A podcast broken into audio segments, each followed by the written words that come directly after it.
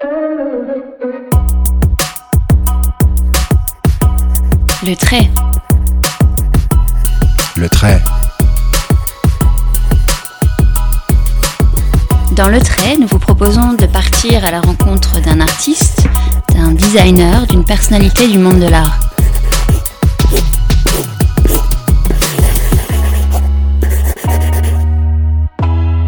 Quel a été leur cheminement?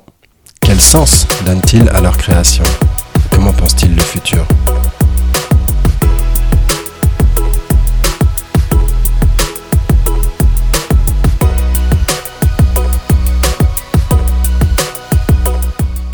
Et le chat, c'est un vrai game changer. hein. C'est euh, pour augmenter le taux de conversion. Enfin, nous, ça euh, ça a été radical.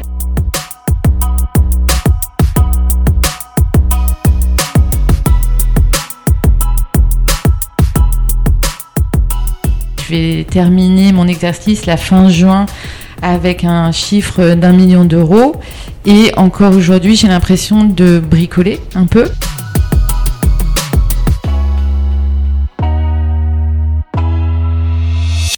Bonjour à toutes et à tous.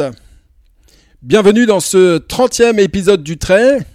Et cette fois-ci, nous vous proposons de renouer avec un format que nous avions abordé lors des épisodes 2. C'était avec euh, Lionel Obadia de Design Market qui nous euh, parle du marché de meubles vintage. Et de l'épisode 17 avec Antoine Rosé de Ligne Rosé, fabricant et éditeur français de meubles et de canapés design. Un format toujours en lien avec le design et la création, mais avec une approche plus entreprise.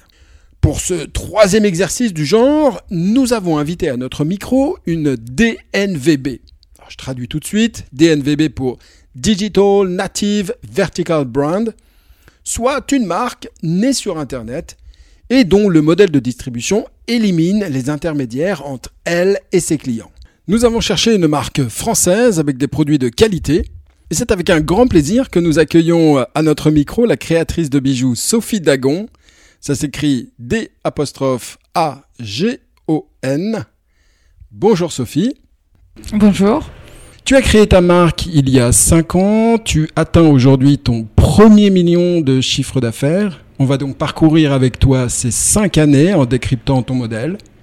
Et ce qui nous a particulièrement intéressé, Estelle et moi, c'est ton positionnement haut de gamme, voire luxe, qui se caractérise par un panier moyen de 800 euros. Mais commençons euh, par le commencement, ta vie, avant de, euh, de lancer la marque Sophie Dagon. Peux-tu nous raconter ton parcours, euh, d'où tu viens, ton environnement familial, euh, ton éducation pour qu'on te situe un petit peu? Ok, bien sûr. Euh, je suis née en Normandie, pas loin d'Agon-Coutainville, dont le nom de la marque Sophie Dagon. J'ai fait des études de commerce en Bretagne. La Bretagne, c'est vraiment le département de l'agroalimentaire, donc j'ai fait tous mes stages en agroalimentaire. Et je me disais, mon Dieu, si c'est ça la vie professionnelle, ça va être dur, ça va être long, parce que je me sentais pas du tout dans, dans, dans cet environnement. À la fin de mes quatre années d'études, euh, donc j'ai commencé à postuler dans l'agro- l'agroalimentaire. Études de commerce. Études de commerce, ouais, internationales. Et, euh, et donc, il fallait que je trouve un boulot à la fin. Donc, j'ai commencé à passer des entretiens euh, dans l'agroalimentaire. Et je me souviendrai toujours de mon dernier entretien. C'était euh, pour une marque assez connue de foie gras. La personne qui me faisait passer l'entretien, à la fin, lui me dit, mademoiselle, le prenez pas mal, mais vous n'êtes pas du tout faite pour ça. Et en fait, il m'a fait mais tellement plaisir. Sur quelle base il s'est prononcé? Alors, il, a, il en a pas dit tellement plus, mais euh, il sentait bien que c'était, enfin, j'étais pas faite pour euh, pour ce domaine-là. Donc, je suis rentrée chez moi et je me suis dit, dans mes rêves les plus fous, où est-ce que j'aurais vraiment envie de travailler? Et en fait, j'ai écrit chez Hermès et chez L'Oréal. L'Oréal, j'ai jamais eu de réponse, mais Hermès, euh, 15 jours après, euh, je commençais chez eux. Euh, donc, dans un premier temps, à la vente, au 24 euh, Faubourg Saint-Honoré, donc vraiment dans leur flagship. Et j'ai adoré cette expérience. Et je me suis vraiment, euh, enfin, je me suis vraiment sentie dans mon élément, justement, enfin, entourée de beaux. Pour moi, Hermès, c'est vrai encore aujourd'hui, c'est vraiment la marque de luxe par excellence qui euh, travaillent des cuirs incroyables où quasiment encore tout est fait à la main. En plus, à l'époque, il y avait encore les ateliers au dernier étage. Donc, de temps en temps, on pouvait aller voir euh, ben, les artisans à l'œuvre. Et ça, m'a, ça me fascinait totalement. Et puis après, je me suis rendu compte assez rapidement que la passerelle en fait entre la boutique et, euh, les services commerciaux au marketing était assez compliquée dans cette maison. Donc j'ai commencé à chercher ailleurs. Et c'était le tout début de Prada en France. C'était, euh, ça commençait tout juste à être connu. Quelle année? C'était, je pense, en 96. Oui, 96. J'ai commencé en 96 chez eux. Je les ai découverts, enfin, je les ai connus à travers la presse. Ils commençaient à avoir beaucoup, beaucoup de presse euh, dans, les, dans les magazines et je trouvais que leurs produits étaient, euh, étaient magnifiques. Donc j'ai postulé et euh, j'ai commencé comme acheteuse chez eux. Et j'ai géré les achats pour la France et le UK, pour tout ce qui était maroquinerie et petite maroquinerie super expérience parce que bah, on, je sais pas si on s'en souvient mais c'est quand même eux qui ont lancé le concept de hit bag euh, sur un des premiers défilés. Ça a été la première marque en fait à offrir des sacs aux journalistes qui étaient au premier rang euh, du défilé. Et ça a été un concept qui a été ensuite euh, repris par toutes les marques, mais c'est vraiment Prada qui a, qui a commencé, enfin qui était à l'initiative. Ils n'offraient pas le tote bag, ils offraient vraiment le vraiment le, bag, le, vraiment sac. le sac, pardon, de la collection et le sac qui voulait pousser.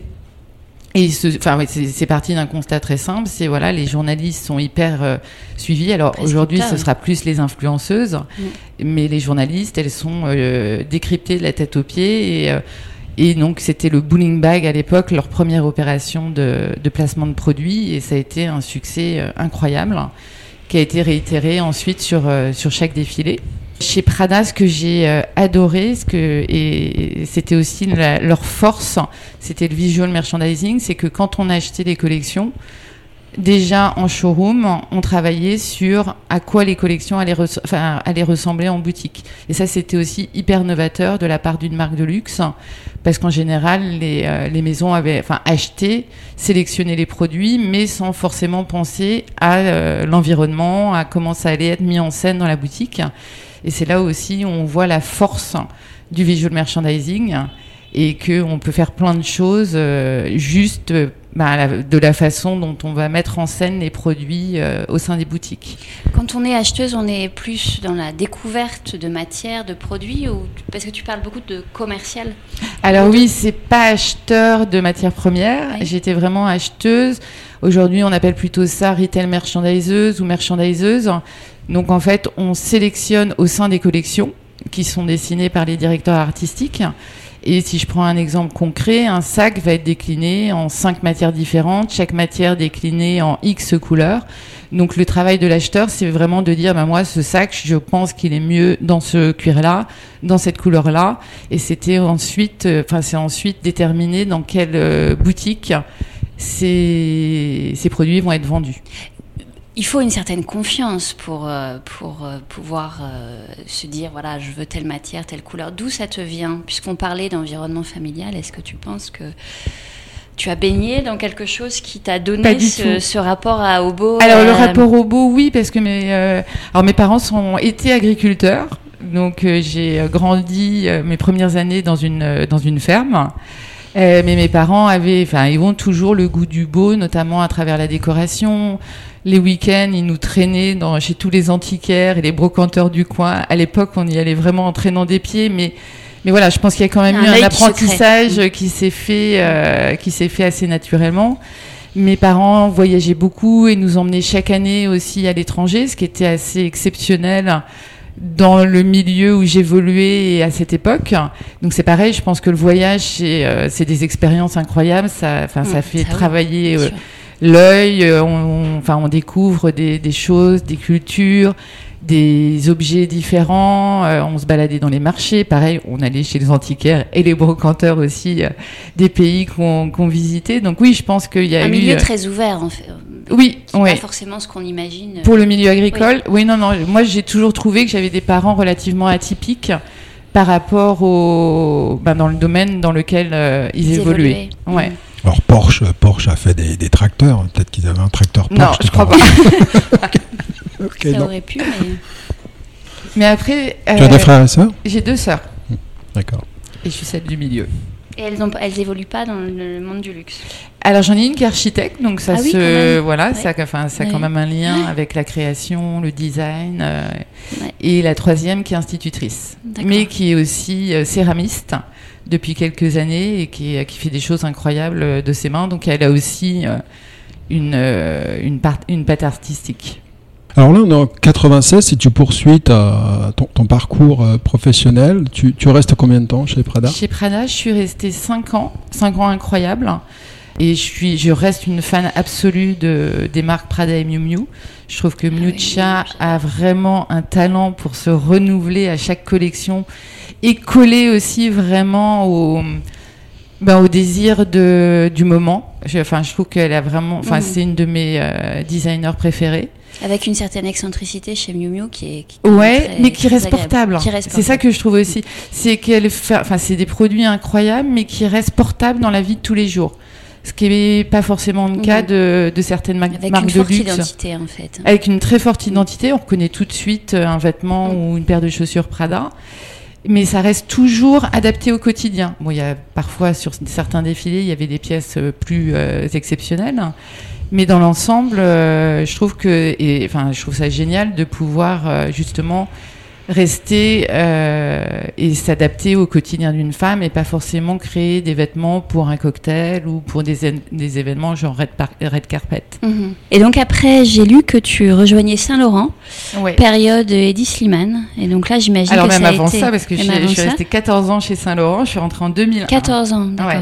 Oui, alors Benoît en général demande de quel âge on, on te met dans une fin de trentaine ou trentaine Oh, mais c'est trop mignon. Non, j'ai 51. Ah oui, d'accord. euh, ok, donc je suis loin. Ouais, très loin. Alors, Saint-Laurent, donc je suis rentrée en 2001. Euh, j'ai été débo- dé- débauchée, c'est eux qui sont venus me chercher et justement, enfin ils sont surtout venus chercher mon expérience Prada. Parce qu'à l'époque, en 2001, Saint-Laurent, c'est une marque qui est à 95% prête à porter, euh, qui vient d'être prise par Domenico Desolé et Tom Ford à la direction artistique. Et eux, ils veulent vraiment euh, développer la maroquinerie chez Saint-Laurent, puisque ben, on le sait tous, la maroquinerie, c'est en général, enfin c'est euh, les marges sont meilleures, enfin c'est c'était un- une approche business euh, pour euh, pour développer la marque et la positionner au même niveau que des Dior ou euh, ou des Chanel. Donc ils sont venus me chercher, ils sont surtout venus chercher oui mon expérience parce que Prada déjà à l'époque était quand même très fort en maroquinerie. Et quand je suis rentrée chez Saint-Laurent, du coup j'ai pris la, tête de tous les achats Europe pour la maroquinerie et les souliers, que ce dont je m'occupais pas chez Prada. Et, euh, et ensuite, j'ai gravi les échelons au fur et à mesure. J'ai, euh, je me suis occupée du prêt-à-porter et euh, les trois dernières années, j'étais en charge du retail merchandising monde pour toutes les catégories de produits. Et là, c'était l'époque Slimane qui a été aussi une, une époque fabuleuse d'un point de vue professionnel et en interne de voir ce que ce qu'Eddie Slimane a réussi à faire de, bah, de ce qu'est la maison Saint-Laurent aujourd'hui, puisqu'il a, il a enlevé le Yves aussi quand il est arrivé. Ça n'a pas plu à tout le monde. Au début, tout le monde a un peu crié euh, au scandale, et puis finalement, bah, maintenant, ça semble presque euh, évident, et ça, et ça a, enfin, ça a modernisé aussi la maison. Il a retravaillé le logo, et, euh, et maintenant, bah, ce qu'on connaît, c'est le Saint Laurent, et on a un petit peu oublié le, le Yves Saint Laurent de de l'époque. Mhm. Mais d'un point de vue interne, professionnel, c'était fou comme période. Très créatif. euh, Hyper créatif, avec une tout vision, mais tellement sharp, tellement claire de là où on était et surtout de là où il voulait aller. Ce qui, est, euh, ce, qui est, ce qui est génial quand on travaille pour un, pour un designer comme ça, parce que parfois les designers sont purement créatifs et on peut avoir un peu de mal à exprimer leur vision plus globale, alors qu'Eddie Slimane a une vision euh, à 360. Quoi. Donc là, c'était quoi sa vision pour euh, Saint-Laurent? Ben, c'est ce que c'est devenu euh, très rapidement, donc de un peu dépoussiérer le vestiaire euh, Saint-Laurent, de rajeunir la marque, de se positionner aussi euh, sur l'homme, qui, Mhm, euh, oui. quand il est arrivé, était, une, était vraiment une partie beaucoup plus anecdotique du business. De justement, un peu, comme je disais pour Miuccia Prada, eh bien, que les femmes puissent s'habiller du matin au soir en Saint-Laurent et pas seulement pour, euh, pour les événements Les euh, red carpet et Mm. cocktails. de dépoussiérer aussi des boutiques puisqu'on a refait intégralement toutes, euh, tous les intérieurs des boutiques. Enfin, tout a été euh, revu de A à Z, même en passant par les équipes, la façon dont les équipes recevaient les clients, la façon de communiquer avec eux, la com en général. Enfin, il, y a vraiment eu un avant-après Eddie Sliman. Dans, dans, le dans l'équipe de management à ce moment-là, tu es tu es au board, tu as des, des tu Alors je suis pas au board, même si j'y suis enfin, je suis quasiment à toutes les réunions du board. Mais j'ai un rôle, oui, assez, euh, clé. assez clé dans, dans l'organisation parce que je me retrouve vraiment entre la partie produit, donc toute la partie merchandising, et le retail, donc tout le réseau de boutiques et les acheteurs, pour justement euh, ben faire aussi passer le message. Mettre en musique, mettre en musique la stratégie. Oui, exactement. Stratégie à laquelle tu, tu participes pas forcément dans, le, dans la définition, si je comprends, mais tu, tu es là pour la mettre en musique. Non parce que je suis un peu, enfin, je suis un peu la seule parce que moi je passe beaucoup de temps sur le terrain. C'est toi qui fais les remontées terrain Exactement, auprès des, ça, ça, ça a marché vraiment dans les deux sens. Moi, j'ai amené les messages du merchandising et du studio vers les équipes terrain, mais ça marchait aussi dans l'autre sens. Je remontais toutes les informations du terrain vers le studio et le merchandising pour euh, bah, améliorer les, euh, les, produits, améliorer les collections, voir ce qui fonctionnait, ce qui fonctionnait moins bien, quel type de client on avait. Tu es la personne qui est la plus au contact avec les clients. Tu te promènes un petit peu dans toutes les boutiques du réseau à l'international, tu entends des choses et tu fais remonter au board. Exactement. Très bien. Ouais. Bah oui, parce que enfin et ça du jour où j'ai été acheteuse et ça c'est aussi une expérience. Enfin c'est ce que j'ai retenu aussi de mon passage chez Prada parce que chez Prada, c'était très important pour le management que les acheteurs passent du temps en boutique, parce que les acheteurs, parfois, ils ont un peu tendance à, rester derrière leur ordinateur et à regarder les stats, mais pas confronter ces stats au terrain en allant bah, parler avec les vendeurs, les responsables de boutique, mais aussi les clients. Et chez Prada, enfin, au début, on nous, forçait, on nous forçait presque à aller en boutique. Et moi, c'est devenu vraiment un réflexe. Et en deux heures euh, dans une boutique, on en apprend euh, plus euh, que que, que d'interprétation derrière un tableau. Un tableau Excel. Ouais. Oui, tu, tu ressens le, les, les, demandes et les. Mais même rien que d'être au sein de la boutique, de voir comment les clients évoluent, euh, quels produits vont prendre en priorité euh, sur le display, comment ils mm. s'approprient euh, les collections, et, et ça, bah, il n'y a qu'en étant sur le terrain que qu'on peut l'appréhender. Et donc après cette expérience, là, tu décides de te lancer comme oui, créatrice. alors ça me trottait dans la tête depuis un petit moment. Parce que bah, pendant toutes ces époques, Prada et Saint-Laurent, je travaillais euh, énormément. Euh, les nuits, les week-ends, euh, enfin, dans la mode, on travaille beaucoup, beaucoup, oui, beaucoup. Il y a beaucoup de stress aussi, j'imagine. beaucoup de stress. Et, et, je me disais quand même un jour, je continuerai à travailler autant, mais je voudrais que ce soit pour moi. Enfin, j'avais vraiment cette envie de eh ben, de mettre en œuvre, enfin de tout ce que j'avais pu apprendre au sein de ces maisons euh, magnifiques. J'avais envie d'essayer de le mettre en œuvre pour ma propre marque. Et je me suis lancée, je suis partie en 2015 de chez Saint-Laurent, un peu sur les rotules. Donc j'ai mis quand même, enfin j'ai pris quelques, quelques mois pour moi pour euh, réfléchir, pour euh, commencer à voir euh, ce que je pouvais faire de ma seconde vie de carrière professionnelle. Et assez naturellement et assez spontanément, bah, le, le, bijou s'est imposé. Même si au début ça me semblait hyper compliqué parce que j'ai pas fait d'études de joaillerie, enfin je, je suis complètement oui, autodidacte. Donc euh, j'ai rencontré beaucoup de beaucoup d'acteurs différents et c'est pas simple parce que dans la joaillerie ça reste un milieu quand même très fermé pour des raisons évidentes de sécurité, mais il y a aussi quand même une certaine, euh, un certain protectionnisme. C'est difficile. Faut, en général, faut être un peu adoubé ou euh, voilà, montrer patte blanche pour que pour les pour que les ateliers s'ouvrent, pour que les artisans soient ok pour vous rencontrer. Mais je suis têtue. Et, euh, je suis obstinée, donc euh, au fur et à mesure, ben, les portes ont commencé un peu à s'ouvrir, et puis j'en parlais à qui voulait bien euh, l'entendre, et on me disait ah bah oui tiens peut-être que tu pourrais rencontrer un tel ou une telle, et les choses se sont mises en place comme ça naturellement. avec des hauts et des bas, hein, parce que quand on lance sa, propre entreprise et qu'on a été salarié toute sa, toute sa vie avant, ben, on doit tout apprendre, tout découvrir. mais je me suis beaucoup renseignée, beaucoup formée. Euh, et la France est quand même un pays incroyable parce que ben, il y a plein d'organismes qui existent d'accompagnement justement de, pour les gens qui veulent se lancer dans l'entrepreneuriat. C'est bien de dire ça parce que tu, tu, tu, dis ça, ça remonte déjà à 5 ans, donc tu, tu dis ça avec 5 ans en arrière, on était déjà euh, bien accompagné. Je pense qu'on ah ouais, vraiment. encore plus aujourd'hui. Je trouve 5 ans pour. Alors oui, ça, paraît long, ça paraît long. les deux. non, non, oui, non, non, ça passe très vite, c'est vrai. Mais vraiment, ouais, je trouve qu'en France, on a quand même beaucoup, beaucoup de chance et euh, on a accès à plein d'organismes euh, gratuitement. Comment tu, comment tu euh, t'organises dès le départ sur, bah, j'imagine, choisir quelle structure tu vas donner à ton entreprise, une SA, une SARL ah bah, Ne serait-ce que ça, déjà, c'est un vrai casse-tête. parce que vous pouvez demander à 10 personnes différentes, il y aura 10 réponses différentes. Euh, donc au bout d'un moment, il faut statuer. Et euh, donc euh, là, c'est mon comptable qui m'a bien aidé sur ça parce que je me suis tout de suite, dès le départ, fait accompagner d'un comptable parce que je suis, je suis consciente de mes points forts, mais je suis conscience, consciente aussi de mes points faibles. Et la compta en fait partie. Je regrette de ne pas avoir été plus assidue pendant mon école de commerce au cours de compta.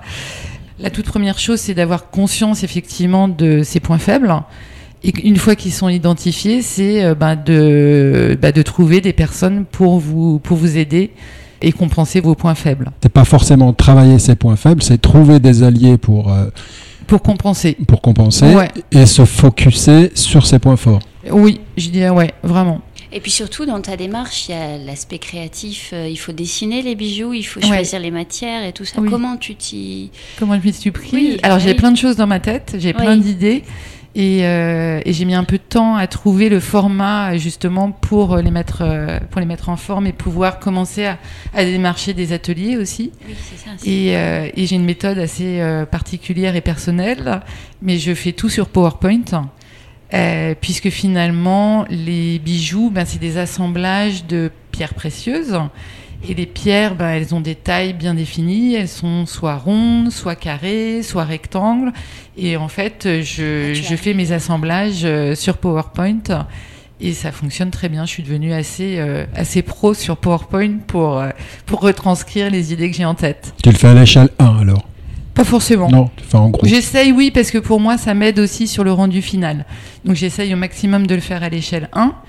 Et une fois que mon dessin est, euh, est prêt, je l'envoie à l'atelier qui lui va me faire un dessin technique où là je vais avoir les cotations précises, je vais avoir vraiment, je vais déjà avoir un aspect aussi en 3D. C'est ça, euh, toi en fait tu poses ton bijou en 2D, en 2D, tu le poses à plat et tu l'étales et tu fais un éclaté en fait du bijou, c'est ça Ouais, c'est un peu ça, ouais. tout à fait. C'est particulier ça. Mm. Et puis, euh, y a, s'agissant des matières, il y a aussi une question éthique. J'ai lu que tu t'intéressais à la provenance euh, des matériaux. Oui, beaucoup. Alors, au tout début, euh, le premier atelier avec lequel je travaillais était basé en Inde, à Jaipur. Euh, et ça pour les deux, les deux premières années. Et, euh, capitale du diamant. Hein, capitale de la joaillerie, des pierres. ouais, ils sont quand même très très forts sur les techniques de joaillerie. Et 98% des pierres précieuses mondiales sont taillées en Inde. Donc ils ont vraiment une espèce de monopole sur la taille de, pierre. Quelle que soit la provenance de la pierre, elle, euh, va passer par, euh, l'Inde pour, euh, pour être taillée.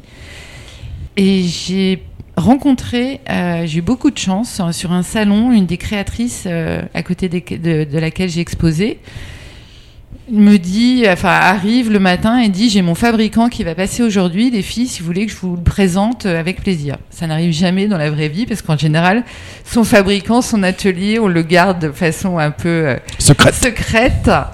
Euh, et donc je me dis bon pourquoi pas, je vais le rencontrer. Donc il, est, il était basé au Portugal.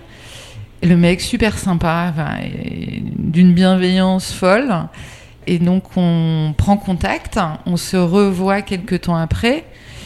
Et donc je lui donne un premier proto à réaliser. Et là, le proto, une fois qu'il est prêt, il me l'envoie. Et le proto était euh, magnifique. Et je me dis, bon, bah, Banco, c'est quand même beaucoup plus simple euh, que Jaipur. Et Jaipur, il y avait quand même aussi cette. Alors, j'y suis allée plusieurs fois parce que je voulais m'assurer que les conditions de travail étaient, euh, étaient bonnes et tout. Et ça, il n'y avait aucun souci.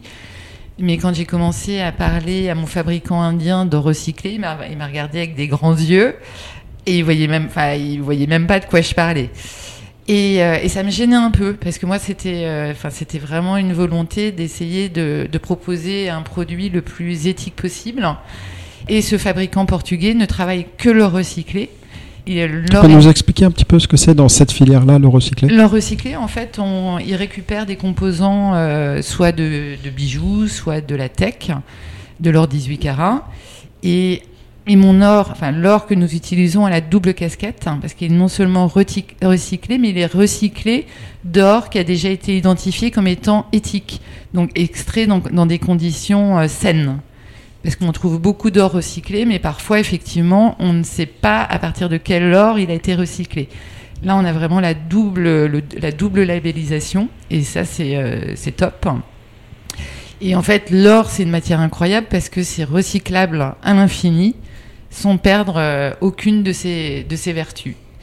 Et l'or recyclé pour moi est un must aujourd'hui parce que dans le monde, on a déjà, il y a déjà 50 ans de stock d'or disponible, déjà extrait. Donc là, avec ce qui est extrait aujourd'hui, on peut déjà couvrir les 50 ans des besoins à venir. Pour la bijouterie En général.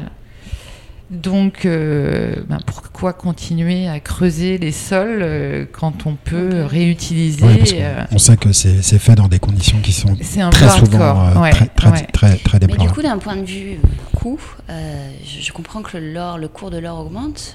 oui, beaucoup, beaucoup, beaucoup. Comment tu intègres cette problématique Alors, pour l'instant, alors j'ai augmenté quelques prix.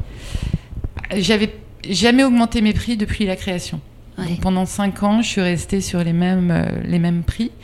Et là, il y a une forte augmentation ces derniers mois. Donc, j'ai impacté l'augmentation sur une collection qui était vraiment sous-pricée. Soit j'arrêtais, enfin, soit je continuais cette collection, mais uniquement en la vendant en direct. Soit je la retirais euh, du catalogue pour les distributeurs. Mais sinon, je ne pouvais pas continuer euh, à la proposer à la distribution.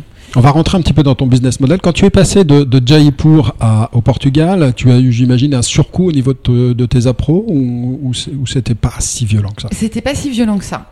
Parce que l'atelier que j'avais à Jaipur, c'était un des meilleurs ateliers de Jaipur et qui pratiquait des prix déjà assez euh, conséquents. Après, euh, quand on fait fabriquer à Jaipur, bah, il y a les déplacements, mine de rien. j'y allais deux fois par an et euh, et vais, on n'y va pas pour deux jours à Jaipur. Euh, il y avait ensuite tous le, les frais de transport, de dédouanement. Euh, de quand la marchandise arrivait, je devais payer upfront euh, la TVA directement de bijoux que j'avais même pas commencé encore à commercialiser. Donc, ok sur la fabrication au Portugal, le prix de chaque bijou est un peu supérieur mais l'un dans l'autre, euh, c'était pas, c'était pas un, souci.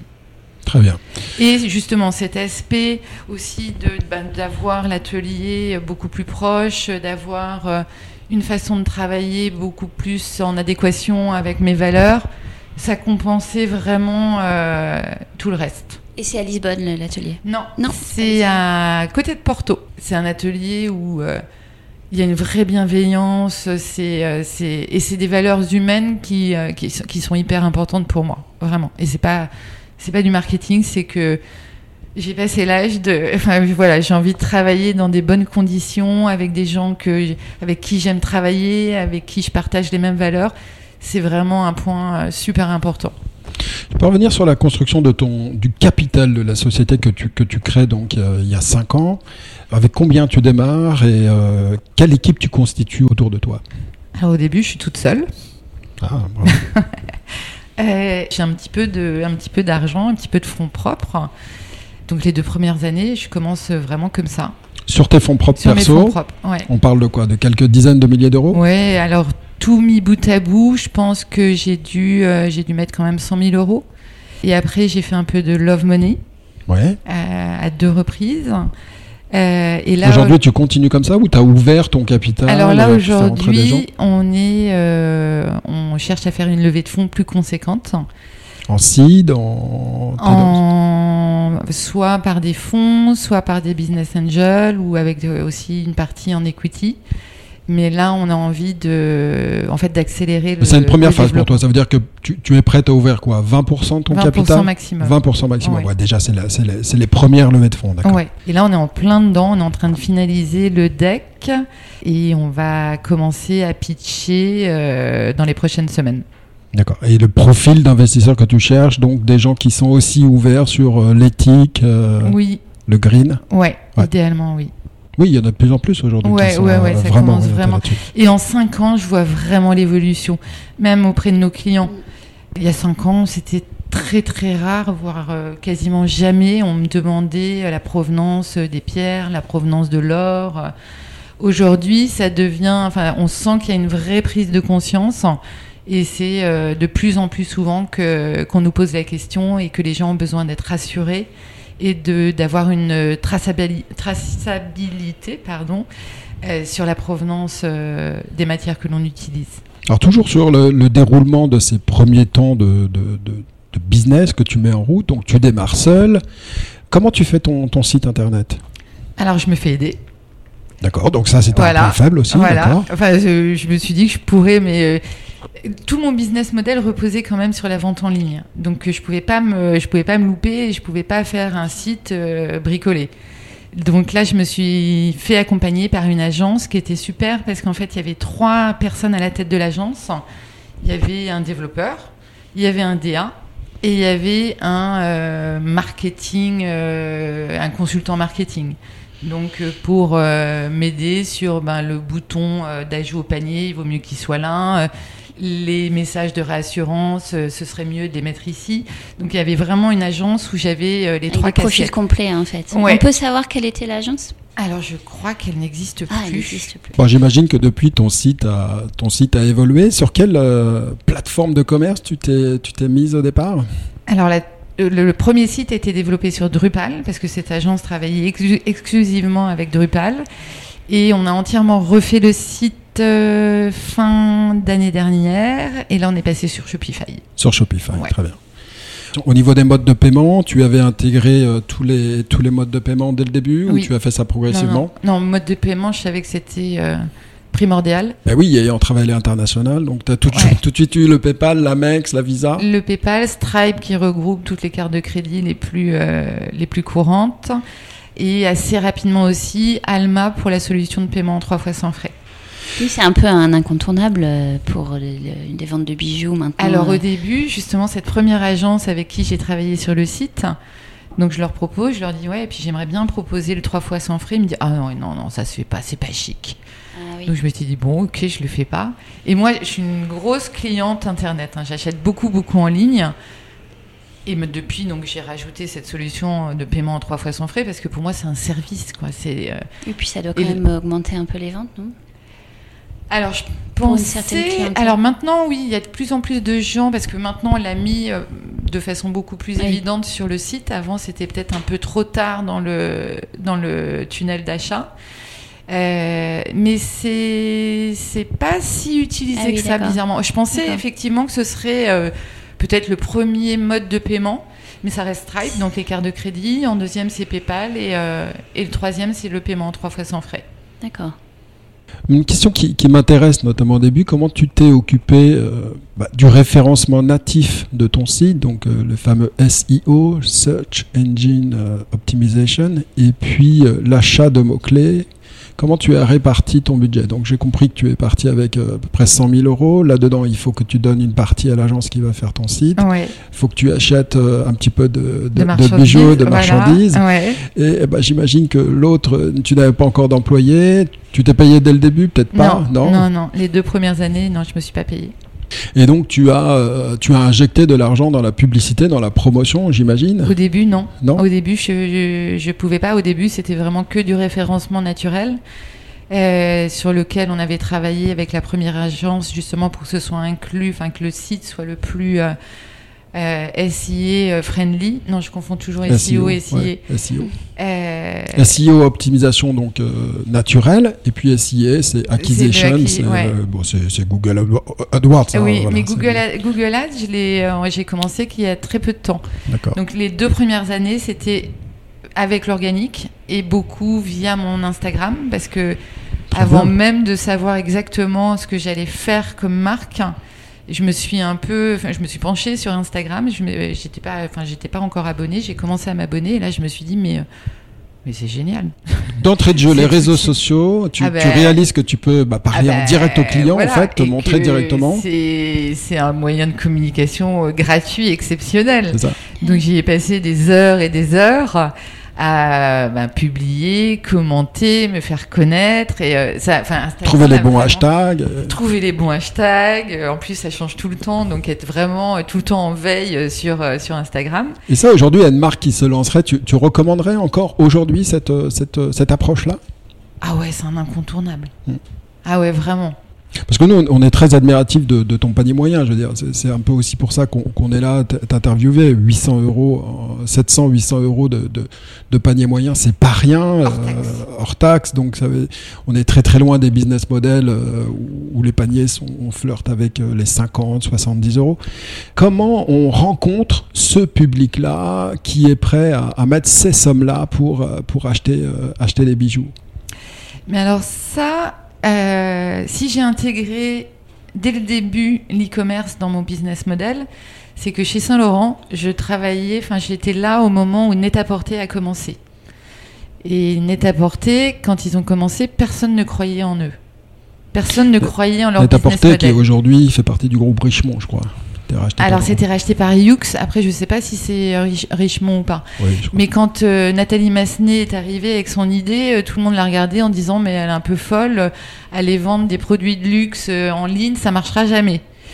Et moi j'ai vraiment vu dans, en, en- enfin, en interne chez Saint-Laurent, parce qu'il commandait chez Saint-Laurent, au début donc euh, quelques pièces, et puis moi quand je suis partie, c'était un des premiers comptes euh, wholesale, donc un des premiers comptes distributeurs. Il commandait les pièces les plus chères, les plus dingues, et beaucoup. Donc je savais que le frein au prix finalement était vraiment en train de tomber sur Mhm. l'e-commerce. Donc c'était aussi fort de cette expérience que j'ai intégré le, mon e-shop hein, dès le départ. Et après, je pense que ça passe beaucoup par, euh, par la réassurance en fait.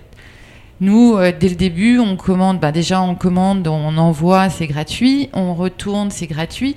Donc finalement, le consommateur, il a aucun risque.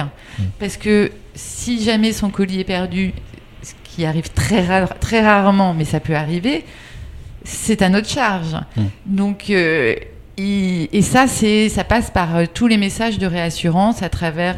bah, je, l'écrivais sur Instagram, sur le site, sur le chat, parce que assez rapidement. Parce que quand je me. Ce que j'ai toujours, enfin, ce que j'ai trouvé génial avec Instagram, c'est qu'on peut présenter son, sa marque, on peut présenter ses produits, mais on a aussi un accès direct avec les gens qui nous suivent. Avec un retour concret, Un comme tu disais retour tout à l'heure, aller en immédiat. boutique. euh, c'est un pareil. retour via les commentaires, via les DM. Enfin, on a un vrai, une vraie communication avec, euh, avec nos abonnés. Et quand j'ai lancé le site, eh ben, au début, j'étais hyper frustrée parce que tout d'un coup, on se retrouve face à un page. mur, enfin, fa- Ouais. face à une page, et il y a plus euh, cet inter- échange qui se fait interactivité. ouais. Plus cette interactivité. Et c'est pour ça que très rapidement, j'ai installé un chat pour rétablir le lien direct avec, euh, avec le consommateur. Et le chat, c'est un vrai game changer. hein. C'est euh, pour, le, pour augmenter le taux de conversion. Enfin, nous, ça a été, euh, ça a été radical. Parce que il suffit souvent de très peu de choses pour que la personne bascule en mode J'achète. j'achète. Quel est ton taux de conversion aujourd'hui Donc, on rappelle aux auditeurs, le taux de conversion, c'est le nombre de visites du site, Il est et puis, euh, et puis bah, ceux qui vont euh, passer à l'achat. Il est faible. Il est autour de 1%. Oui, bah, c'est Ouais. classique ça. hein, on 1%, y travaille, euh, mais ouais, on est autour de 1%. Les meilleurs sites vont monter à, à- à frôler un 2, euh, mais en général, c'est pas dans ta gamme de prix. Donc, euh, Ouais. je trouve qu'un pour cent, euh, c'est-à-dire sur 100 visiteurs, un qui achète, ou pas loin de un qui achète, c'est pas mal. Oui, ça va. On travaille. euh, non, mais on veut toujours faire mieux, mais on travaille. euh, on travaille à le. à Donc, au début, faire, euh, Au début, tu mises sur le contenu, ce que tu racontes, ton histoire, tes produits, pour attirer et convertir à l'achat. ouais. Et puis, en fait, je pense que. Alors, euh, c'est avec le recul que je, que je me dis ça, mais comme je ne savais pas exactement au tout début, que j'ai, enfin, quand j'ai ouvert ma page Instagram, en fait, je me suis vachement exposée moi. Et je pense que ça a aussi engagé les gens. Enfin, j'ai. Tu as personnalisé. Euh, c'était très, enfin, c'était comme un mood board. Donc c'était euh, ce que j'aimais. J'ai montré un peu hum, les gens qui m'entouraient. Et petit à petit, j'ai emmené ces gens vers. Euh, bah, je, les ai, je les ai emmenés dans mon projet. Et je me souviens les dernières semaines ou voire les derniers mois moi, ça devenait quand ah même très précis. Tu as carrément euh, expliqué toutes les étapes de la création de la marque. Ok, d'accord. Et, euh, et, je me souviens que de plus en plus, on me disait, mais alors, mais c'est quoi ton projet? Quand est-ce qu'on va savoir quoi? Mais de l'avoir fait de façon, euh, ouais, très. Et j'ai gardé. Vous pouvez aller voir un jour si vous avez cinq minutes à perdre. Régulièrement, il y a des gens qui me disent, mais pourquoi vous avez pas, pourquoi vous supprimez pas? Parce que pour moi, ça fait partie de l'histoire. Et depuis, enfin, ça, ça, reprend vraiment toute la chronologie du, du projet. Mais est-ce que le réseau que tu avais bâti avant n'a pas un peu aidé aussi, j'imagine, euh, pour, pour, lancer sa marque? Tu devais connaître des journalistes, des... Ouais, non, ça marche pas comme ça. Non, ça marche pas comme ça. C'est ce que les gens pensent. Moi, mon métier, c'était non seulement de sélectionner et d'acheter les produits, mais après, la grosse, la grosse partie de mon job, c'était aussi de bah, comment on va les vendre. Oui. Donc, c'était vraiment travailler sur tous les plans de lancement de collection. Et là, je travaillais avec euh, tous les services euh, connexes. Je, travaillais avec le visual merchandising, je travaillais avec l'e-commerce. Enfin, c'était lancer les collections à 360. Donc ça, c'est mon métier, c'est mon expertise de base. Donc aujourd'hui, clairement, ça, ça, ça, ça m'a servi pour euh, pour lancer ma marque et ça me sert encore tous les jours. Par rapport au contact et au réseau, finalement, pas, pas, tant, que ça. Ben, en plus, la joaillerie, c'est quand même un milieu à part. Et chez Saint-Laurent, on faisait pas de joaillerie.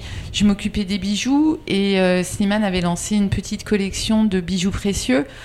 Mais ça représentait moins d'un pour cent du chiffre d'affaires. Donc ça représentait aussi moins d'un pour cent de, de mon temps. Et aujourd'hui, dans les grands magasins, en général, c'est des acheteurs spécialisés joaillerie. Ou si je prends par exemple, enfin si je reprends l'exemple de Net-à-Porter, Net-à-Porter c'est hyper segmenté, c'est acheteur pierres précieuses de couleur, acheteur diamant, enfin c'est euh, et ces acheteurs n'ont finalement euh, rien à voir avec les acheteurs du prêt-à-porter ou de la maroquinerie. Donc honnêtement non, je, de ce de ce côté-là, ça m'a pas ça, parce qu'on se dit que c'est un milieu extrêmement petit, tout le monde se connaît. Euh, des créatrices, il y en a quand même euh, beaucoup. Euh, donc pour percer, il faut quand même faire la différence. La communication. Donc c'est la communication. Pour moi, c'est la communication. Ouais. Euh, mais tout à l'heure, tu me posais la question pour le référencement payant. Donc, les deux premières années, c'était vraiment que du référencement naturel et les réseaux sociaux de façon organique. Et en fait, la première petite levée de fonds en Love Money que j'ai faite m'a permis de dégager un peu de budget pour faire du référencement payant et notamment des contenus, euh, des posts sponsorisés sur Facebook je précise pour les auditeurs, Love Money, c'est l'argent qu'on lève auprès de son entourage, donc euh, famille, amis, euh, autour. Euh, voilà. Est-ce que tu peux nous parler un petit peu de ton persona ou de tes personas qui, qui sont un petit peu les, ces clients qui, au tout début, ont commencé à commander et t'ont permis de tracer le portrait de, de ces clients? Eh bien, aujourd'hui, on a déterminé trois personas bien précis.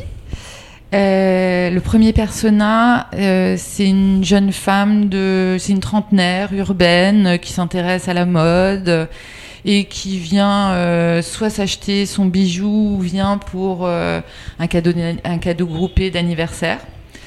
deuxième persona, c'est une femme peut-être un peu plus classique. La première, elle est sur Instagram. La deuxième, elle est plutôt sur Facebook. Euh, elle habite plutôt en province, c'est euh, donc un peu plus classique dans ses goûts. Et là, ça va plutôt être lié à un achat pour un événement euh, particulier, type anniversaire, anniversaire de mariage, cadeau de naissance. On fait aussi beaucoup de cadeaux de naissance. Et le troisième personnage, c'est l'amoureux. C'est comme ça qu'on l'a appelé. C'est bah, le, soit le futur fiancé, soit l'homme qui veut offrir un bijou à sa compagne. Euh, et, euh, et, on peut le distinguer, on peut aussi le rattacher. On a l'amoureux plutôt Insta, plutôt trentenaire, et l'amoureux plutôt Facebook et plutôt. Euh, oui, il y a les pendants masculins des pendants Exactement. Ouais. Et tu portes trois bagues, je pense que je, reconnais le style. Tu peux nous décrire un peu ces bagues et ce qu'elles t'inspirent? Alors, le- si je les porte, euh, enfin, je les porte depuis presque un an. Au final, je change pas si souvent que ça de bijoux, contrairement à ce que on pourrait croire.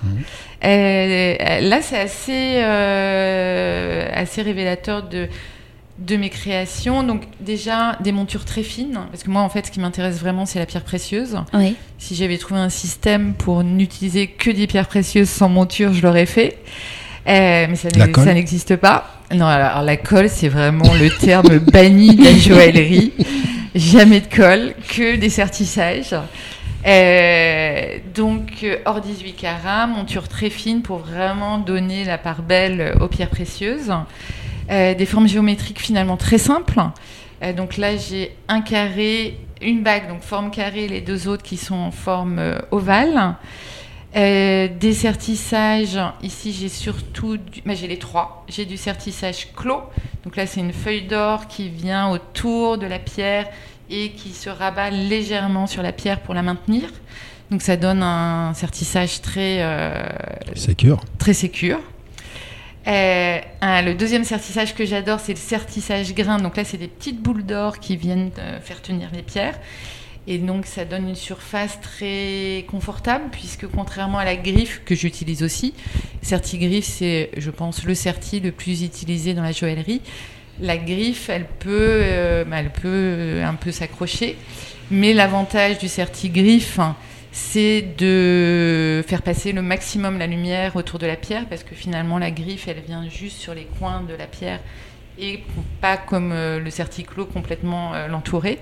Donc voilà, chaque sertissage a une esthétique propre, des avantages propres et parfois Ce sont des bagues euh, que je trouve très délicates. Elles font beaucoup d'effets en étant euh, des modèles, euh, on peut dire petits, ou discrets. Ouais. discrets, voilà. Euh, c'est très joli. hein. Je sais pas ce que tu en penses, Benoît, Merci beaucoup. euh, en tant que amoureux peut-être un jour de. Oui, voilà, c'est ça. On invite les auditeurs à, à- à regarder un petit peu sur le site. Il y a, il y a des très belles gammes. On est aussi été Avec des par couleurs, hein, des couleurs. Ouais, ouais. Je travaille essentiellement les pierres précieuses de couleur. Beaucoup l'émeraude, hein, L'émeraude étant ma pierre préférée. Oui, tu nous l'as dit dans le questionnaire de Proust, hein, que, Euh, ouais. ligne. Et la devanture de, de la boutique dont on va parler est, verte, émeraude. verte émeraude. Euh, Couleur de l'espoir, c'est ça? Et puis surtout, c'est une couleur, enfin c'est une pierre précieuse qui va à toutes les carnations. Ah oui, d'accord. Ouais, qu'on ait la peau très pâle ou la peau très mate, c'est une pierre précieuse qui va à, à toutes les peaux. Ce qui n'est pas forcément le cas du rubis. Par exemple, si on a une peau blanche qui a tendance un peu à rougir avec le froid, ben, le rubis, ce sera pas forcément la pierre la plus adaptée. Alors que l'émeraude, en plus, elle apporte vraiment un éclat euh, incroyable. J'avais une question sur le, le début de ton business. Combien de, de commandes mensuelles, puisqu'on on- on est là dans le e-commerce, euh, au cours de ces deux premières années, tu, tu réalises en moyenne? Je crois que j'étais autour de 10 par mois au tout début. D'accord. Là, tu fais ta, ta proof of concept, donc tu- ta preuve de concept qui marche. Comment tu as scalé ce modèle-là? Aujourd'hui, tu es à près d'une centaine, c'est ça, de, de commandes mensuelles? Ouais, largement, ouais. Donc, c'est là où, au bout de deux ans, tu mets en place les Google AdWords, où tu passes à la publicité pour donner un coup d'accélérateur. Ah oui, vrai- a- Et tu nous as parlé aussi tout à l'heure de, de, de liens avec euh, le, le- le retail ou les, les distributeurs. Est-ce que tu peux nous expliquer un petit peu ce, ce passage au bout de deux ans, cette accélération au bout de deux ans, comment elle se fait? Est-ce que c'est uniquement beaucoup sur la vente directe ou est-ce que la vente indirecte rentre en jeu? À quel niveau Est-ce que tu peux nous donner des détails là-dessus? C'est beaucoup la vente en direct. Mhm. Et c'est vraiment lié au budget que j'ai pu, que j'ai pu débloquer euh, pour faire de, de la, De communication payante. D'accord. ouais. Alors, si je comprends bien, donc au bout de deux ans, tu, tu prouves que ton modèle est viable, tu dégages des bénéfices et tu réinjectes donc, une partie de ces bénéfices pour faire de la publicité et monter en, en puissance. Non, là, c'est vraiment la Love Money qui m'a permis de dégager ce budget. D'accord. Et en fait, après, c'est un cercle vertueux. Parce que le trafic augmente. En plus, on est tout le temps en phase de- d'apprentissage, mais ça, on qualifie de mieux en mieux euh, les gens qu'on cible. Donc, on a un trafic de plus en plus quali- qualifié, qualifi- qualitatif. Tu cibles, en fait. Ah Alors, au début, non, parce qu'au début, Ça, on fait confiance à l'algorithme. Mhm. Bon, on a quand même quelques intuitions, mais au début, quelle que soit l'agence, avec, euh, parce que je travaille avec des agences pour euh, tout ce qui est acquisition, parce que c'est un vrai métier maintenant. et c'est quand même euh, c'est assez complexe. Et au début, on fait confiance à l'algorithme, donc on part ce qu'on appelle une audience froide.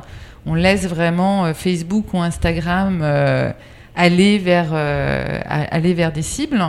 Et petit à petit, c'est la technique de l'entonnoir. On voit que ben, les cibles de 30-34 ans réagissent mieux, euh, plutôt euh, dans les grandes villes, euh, avec ce centre d'intérêt-là. Donc au fur et à mesure, on affine. Et finalement, ça nous permet aussi de mieux attribuer notre budget, puisqu'on va, là où on sent qu'il y a d'attraction, et ben on va, on va mettre plus de, plus de budget. Donc ça devient, Oui, c'est ça un peu devient un effet de neige. Ouais, exactement. Qu'on peut Alors, c'est pas aussi magique que ça parce que les algorithmes changent euh, régulièrement.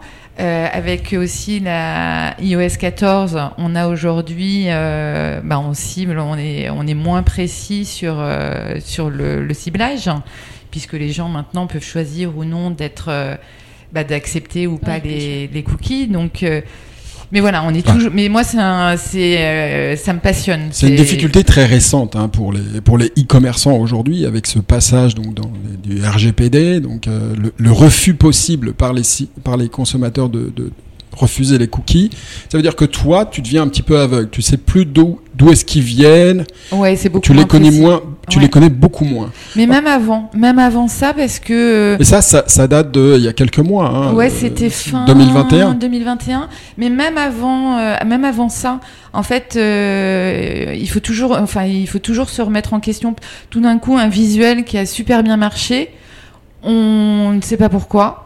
Le visuel ne marche plus et euh, il faut tout le temps euh, tester des choses. euh, Enfin, c'est c'est un c'est un job à plein temps. On se vraiment. repose pas sur ses acquis, on se Non, repose ce- pas non, sur ses c'est pas lauriers. si simple que ça. Ouais. Non, vraiment. Et ce lieu ici, rue de Saint-Onge, c'est ta vitrine de ce fait? Maintenant, oui. Et tu c'est as tout, depuis c'est tout récent aussi parce qu'on a ouvert en novembre 2021. Avant, je recevais les clients sur rendez-vous dans mon showroom euh, rue d'Aboukir, mais j'avais pas pignon sur rue, donc les gens devaient faire la démarche de prendre rendez-vous. Ah oui. Et on commençait à avoir beaucoup, beaucoup de rendez-vous. Et, euh, et voilà, euh, l'idée de la boutique s'est imposée assez, assez naturellement. Et, et j'en suis ravie parce que ça se passe très bien. Et pareil, c'est toujours enfin, dans le sens de rendre l'expérience client plus simple. oui. Voilà, les gens, ils ont envie de venir, ils poussent la porte et euh, L'expérience Internet n'est pas suffisante. ça marche dans les- ça va dans les deux sens. On travaille sur l'expérience digitale justement Ouais. pour qu'il y ait une vraie fluidité. Figital. Figital, ouais. Figital. Pour ouais. qu'il y ait vraiment une fluidité entre l'expérience que les clients vont avoir sur le site et vont avoir en boutique. Parce que ça marche aussi dans les deux sens. Il y a des, des gens qui vont découvrir la marque ici, puis après vont commander sur le site, Oui. et inversement.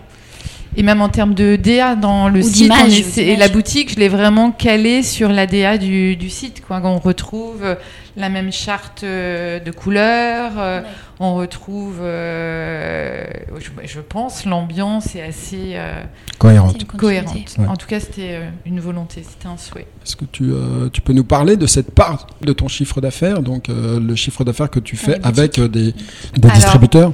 Alors j'ai eu des distributeurs qui m'ont suivi euh, très tôt, euh, notamment Merci, qui est quand même un très beau concept store. Euh, eux, ils m'ont, ils ont commandé, je crois que c'était dès 2018, donc très peu de temps après avoir lancé la marque. Le printemps aussi, Boulevard Haussmann a été un des premiers à distribuer la marque. Et, aujourd'hui, on a 24 ou 25 euh, distributeurs, dont la Samaritaine aussi, euh, où on a eu un corner euh, à leur ouverture. Les Galeries Lafayette depuis peu de temps, mais qui fonctionnent très bien. On est aussi présent un peu en province et à l'étranger, notamment en Belgique, au Maroc, euh, en Suisse, et je dois en oublier, mais euh, Ah, je, je suis un peu surpris parce que quand je vois tes prix, ils sont extrêmement euh, compétitifs. C'est vraiment une grille tarifaire euh, très abordable. Tu arrives dans ce prix-là à intégrer une commission pour, euh, pour les distributeurs. J'y arrive parce que mon chiffre, enfin la, la part faite en direct est de plus de 80%. D'accord. Donc c'est ce qui me permet d'effectivement, et je suis, je suis ravie de t'entendre faire cette remarque sur mes prix parce que c'est une remarque qu'on nous fait de plus en plus que ce soit de la part des clients, parce que quand on achète de la, de la joaillerie, en général, on se renseigne avant. Mhm. Et on a de plus en plus de clientes à remarquer qu'on est vraiment très bien positionné en termes de prix. Donc le chiffre d'affaires que tu fais via les, les revendeurs, euh, alors du coup tu es à poil au niveau de la marge. Pas complètement, mais euh, Presque. Dans maillot de bain. Hein, voilà, en maillot de bain. en une pièce. Allez. maillot de bain une pièce, d'accord. Mais c'est important parce que c'est euh, c'est une C'est de la notoriété, c'est ça notoriété, C'est- c'est ça l'idée, ouais. euh, oui. Mais même, enfin, euh, les acheteurs des grands magasins avec lesquels je travaille euh, m'ont fait, enfin, ont remarqué, ont- m'ont fait la remarque que les prix étaient vraiment euh, très, euh, très bien Parce que pricés, c'est très c'est bien. quand même de très belles pièces. hein, Oui, et puis c'est de l'or 18 Qui reste, c'est qui des pierres reste. précieuses. Dans cette gamme de prix, en général, vous allez plutôt trouver du 14 carats, Oui. donc euh, de l'or avec un peu moins de concentration de- d'or, et souvent des, euh, des pierres fines, donc plutôt des tourmalines ou, euh, ou des spinels. Finalement, en or 18 carats et pierres précieuses, ouais, en- dans ma gamme de prix, vous allez pas trouver. Donc on comprend de ce que tu nous dis que tu ne regrettes pas d'avoir fait ce- cette transition? Ah non, pas du tout, non. Tu pas. t'aurais dû la faire avant, tu penses? Non, je Non pense que tout arrive euh, à point nommé. Je suis assez, euh, assez fataliste, ouais. Non, parce que bah, les trois ou quatre dernières années chez Saint-Laurent, c'est là où je suis vraiment passée à l'international. Donc c'est là où j'ai commencé à voyager en Chine, au Japon, aux États-Unis, au Moyen-Orient. Donc ça m'a aussi ouvert sur d'autres marchés puisqu'avant j'étais plutôt sur un périmètre euh, européen. Que l'époque euh, Slimane, euh, je me répète, mais d'un point de vue pro, c'était fou. Donc euh, voilà, ça, non, je pense que et j'avais peut-être pas la maturité professionnelle suffisante avant, donc euh, non, non, je pense que J'ai- trois petites bon questions. On arrive presque à une heure d'interview. J'ai trois petites questions là. Aujourd'hui, comment tu, es staffé donc après cinq ans euh, Comment tu as fait euh, monter et construire euh, ton équipe? Et euh, une deuxième question sur est-ce que ton, modèle est-il euh, scalable? Comment ton modèle est-il euh, reproduisible euh, et donc euh, en France ou à l'étranger? Alors pour la première partie de la question, donc aujourd'hui oui, je me suis staffée parce que seule c'était plus possible. Et euh, donc euh, j'ai une personne qui est entièrement dédiée à la communication et qui est avec moi depuis un peu plus de deux ans. J'ai deux personnes sur l'e-shop. J'ai une responsable de boutique qui est là du mardi au vendredi et on a été obligé de prendre une personne supplémentaire pour le samedi parce que le samedi. Il y a beaucoup de monde. Et j'ai également, depuis début mars, euh, une personne qui a intégré l'équipe, mais en freelance pour l'instant, avec l'idée peut-être de l'intégrer un peu plus euh, dans la maison euh, dans, les, dans les prochaines semaines ou les prochains mois. Et pour la partie scalable, oui, complètement, parce que bah, tu le disais tout à l'heure, donc moi je vais, je vais terminer mon exercice la fin juin avec un chiffre d'un million d'euros. Et encore aujourd'hui, j'ai l'impression de bricoler un peu. Euh, je vois le potentiel euh, de la marque. Cette boutique, on l'a ouverte en novembre. Il y a, enfin, elle est déjà euh, totalement Novembre, rentable. euh, Donc, euh, pourquoi pas ouvrir une deuxième boutique euh, Novembre 2021. rive donc, gauche ou et aussi à l'étranger. Là, on a très envie aussi de d'aller sur le marché américain, notamment en commençant par New York. Euh, je fais euh, régulièrement des petits contenus sponsorisés vers New York justement pour tester euh, et pour commencer à faire connaître la marque et ça réagit plutôt très bien parce qu'on a des commandes régulièrement. Là, depuis quelques semaines, les touristes reviennent et là, samedi, la, respons- la responsable de boutique me disait qu'elle avait eu beaucoup d'Américains. Donc, on est en train d'étudier sur comment, comment essayer d'aller en direct sur le marché américain pour, euh, bah, pour tenter de dupliquer le, le business model euh, français des, des cinq dernières années. Donc, en approchant, en arrivant avec une expérience digitale, doublée quand même d'un showroom pour que les clients réticents à l'e-commerce puissent avoir quand même un point de rencontre, un point physique pour, euh, pour voir et essayer les bijoux. Et pourquoi pas, à, à plus ou moins longue échéance, un point de vente à New York en tout cas. Oui, parce que tu es une fan de. Carrie Bradshaw. hein. Ah oui, c'est vrai, j'ai vu ça aussi. j'ai oublié. C'est très girly, hein, du coup, sur ça. Ah ouais, non, ces looks m'ont fait rêver, mais euh, elles me font encore rêver. Je trouve qu'elle a... Ouais. Ah Oui, euh, Carrie Bradshaw, euh, donc euh, personnage principal de la série euh, Sex in the City. Et pour toi, une héroïne euh, fictionnelle inspirante parce que euh, tu, nous en parles dans notre questionnaire euh, de personnalité que vous retrouvez, euh, chères auditrices et auditeurs, sur notre site internet le-podcast.paris. Alors Carrie Bradshaw, ça me fait penser, euh, elle est journaliste dans la dans la série et tu, tu disais à Estelle que les journalistes n'ont pas été si décisifs que ça dans ton lancement. Mais en revanche, qu'en est-il des, des influenceurs et des, et des influenceuses? Vaste sujet, l'influence. C'est, euh, je pense, aujourd'hui incontournable pour euh, communiquer. Euh, alors moi, j'ai eu la chance au tout début de l'aventure, donc euh, fin 2018, de collaborer avec Sabina Sokol, euh, qui a un univers euh, très parisien, très féminin et qui correspondait bien à l'univers de Sophie Dagon. Et on a créé une petite collection capsule ensemble, qui a très très bien fonctionné. Et je, enfin, pour moi, Sabina fait partie euh, de l'histoire de, Sophie Dagon. Et là, j'ai eu un gros coup de chance dans le sens où bah, elle a vraiment adhéré au, projet parce que 2018, euh, j'étais euh, pas du tout connue, mais elle a vraiment craqué pour les bijoux. On a dessiné ces modèles ensemble, tout en respectant l'ADN de Sophie Dagon. Et euh, commercialement, ça s'est vraiment très bien passé. Après, j'ai un peu mis l'influence de côté parce que j'aurais adoré réitérer l'expérience avec une autre influenceuse, mais j'ai pas, j'ai pas trouvé. Alors, euh, c'était pas non plus, euh, enfin, je travaillais pas dessus tous les jours, mais euh, mais c'est un milieu qui est assez complexe. Et je pense que pour que l'influence fonctionne, il faut qu'il y ait une vraie adéquation entre l'univers de la de l'influenceuse ou de la créatrice de contenu et la marque. C'était Ouais. elle, elle qui est venue vers toi, c'est ça, du coup? Alors non, moi je l'ai sollicitée, mais elle connaissait déjà la marque. Et c'est Ah, ça ok, que j'adore ouais. avec Sabina, c'est qu'elle est, euh, enfin, elle est pas, elle est pas suiveuse, elle est leaduse d'opinion. Elle est toujours à la découverte, à la recherche de nouvelles marques, que ce soit en prêt-à-porter, en bijoux ou en cosmétiques. Elle a été journaliste, hein, c'est ça Elle elle? était journaliste euh, effectivement à l'officiel avant d'être créatrice de contenu. Et c'est aussi pour ça que je la suivais, parce que grâce à elle, j'ai aussi découvert des marques euh, très sympas, notamment en prêt-à. Et donc là, aujourd'hui, j'ai refait une petite opération avec des influenceuses à l'ouverture de la boutique, mais sur un format, sous un format différent. Euh, Il n'y a pas eu de création de collection. Mais euh, voilà, elles ont relayé sur, euh, sur leurs Instagram euh, bah, l'intérieur de la boutique, les bijoux. Et, en fait, je leur ai offert à chacune un bijou qu'elles ont ensuite reposté sur leur feed. D'accord. C'est un petit peu ça aujourd'hui la, la grande question autour des influenceuses, c'est combien ça coûte et quel est le ROI euh, qui- qu'il y a avec euh, avec Ouais. elle, quoi. Ouais, et là c'est complexe aussi parce que il n'y a pas de réponse précise. Le ROI, ça dépend aussi un peu du calcul des agences.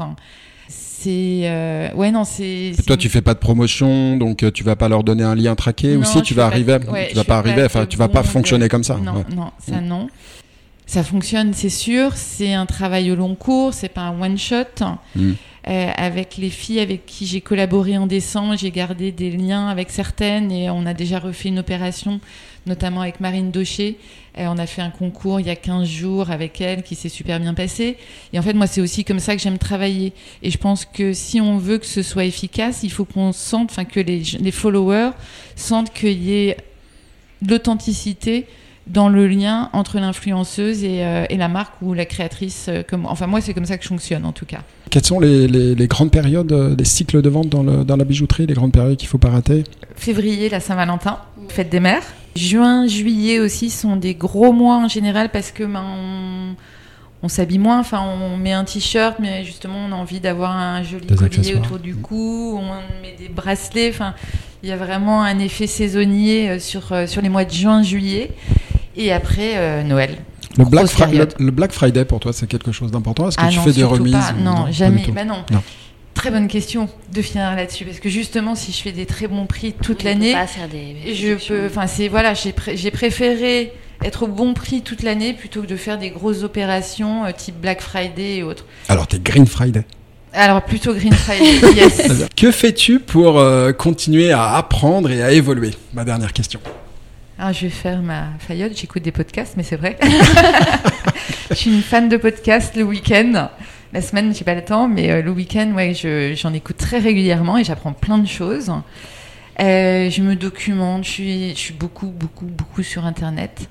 et sur Instagram. Sur Instagram pour euh, découvrir ben, des artistes comme Nina Kolchiskaya qui a peint cette fresque ou Loulou Tapin à qui j'ai acheté ses ravissants tableaux. Je découvre plein de choses. Fresque et tableaux qui décorent la, Qui décore la boutique. la boutique située au Euh, 62 ouais, non, je rue de Saint-Ange. Et surtout sur l'e-commerce, ça bouge tout le temps et ça bouge tellement vite. Il y a tout le temps des nouveaux, des nouvelles, euh, des nouvelles techniques.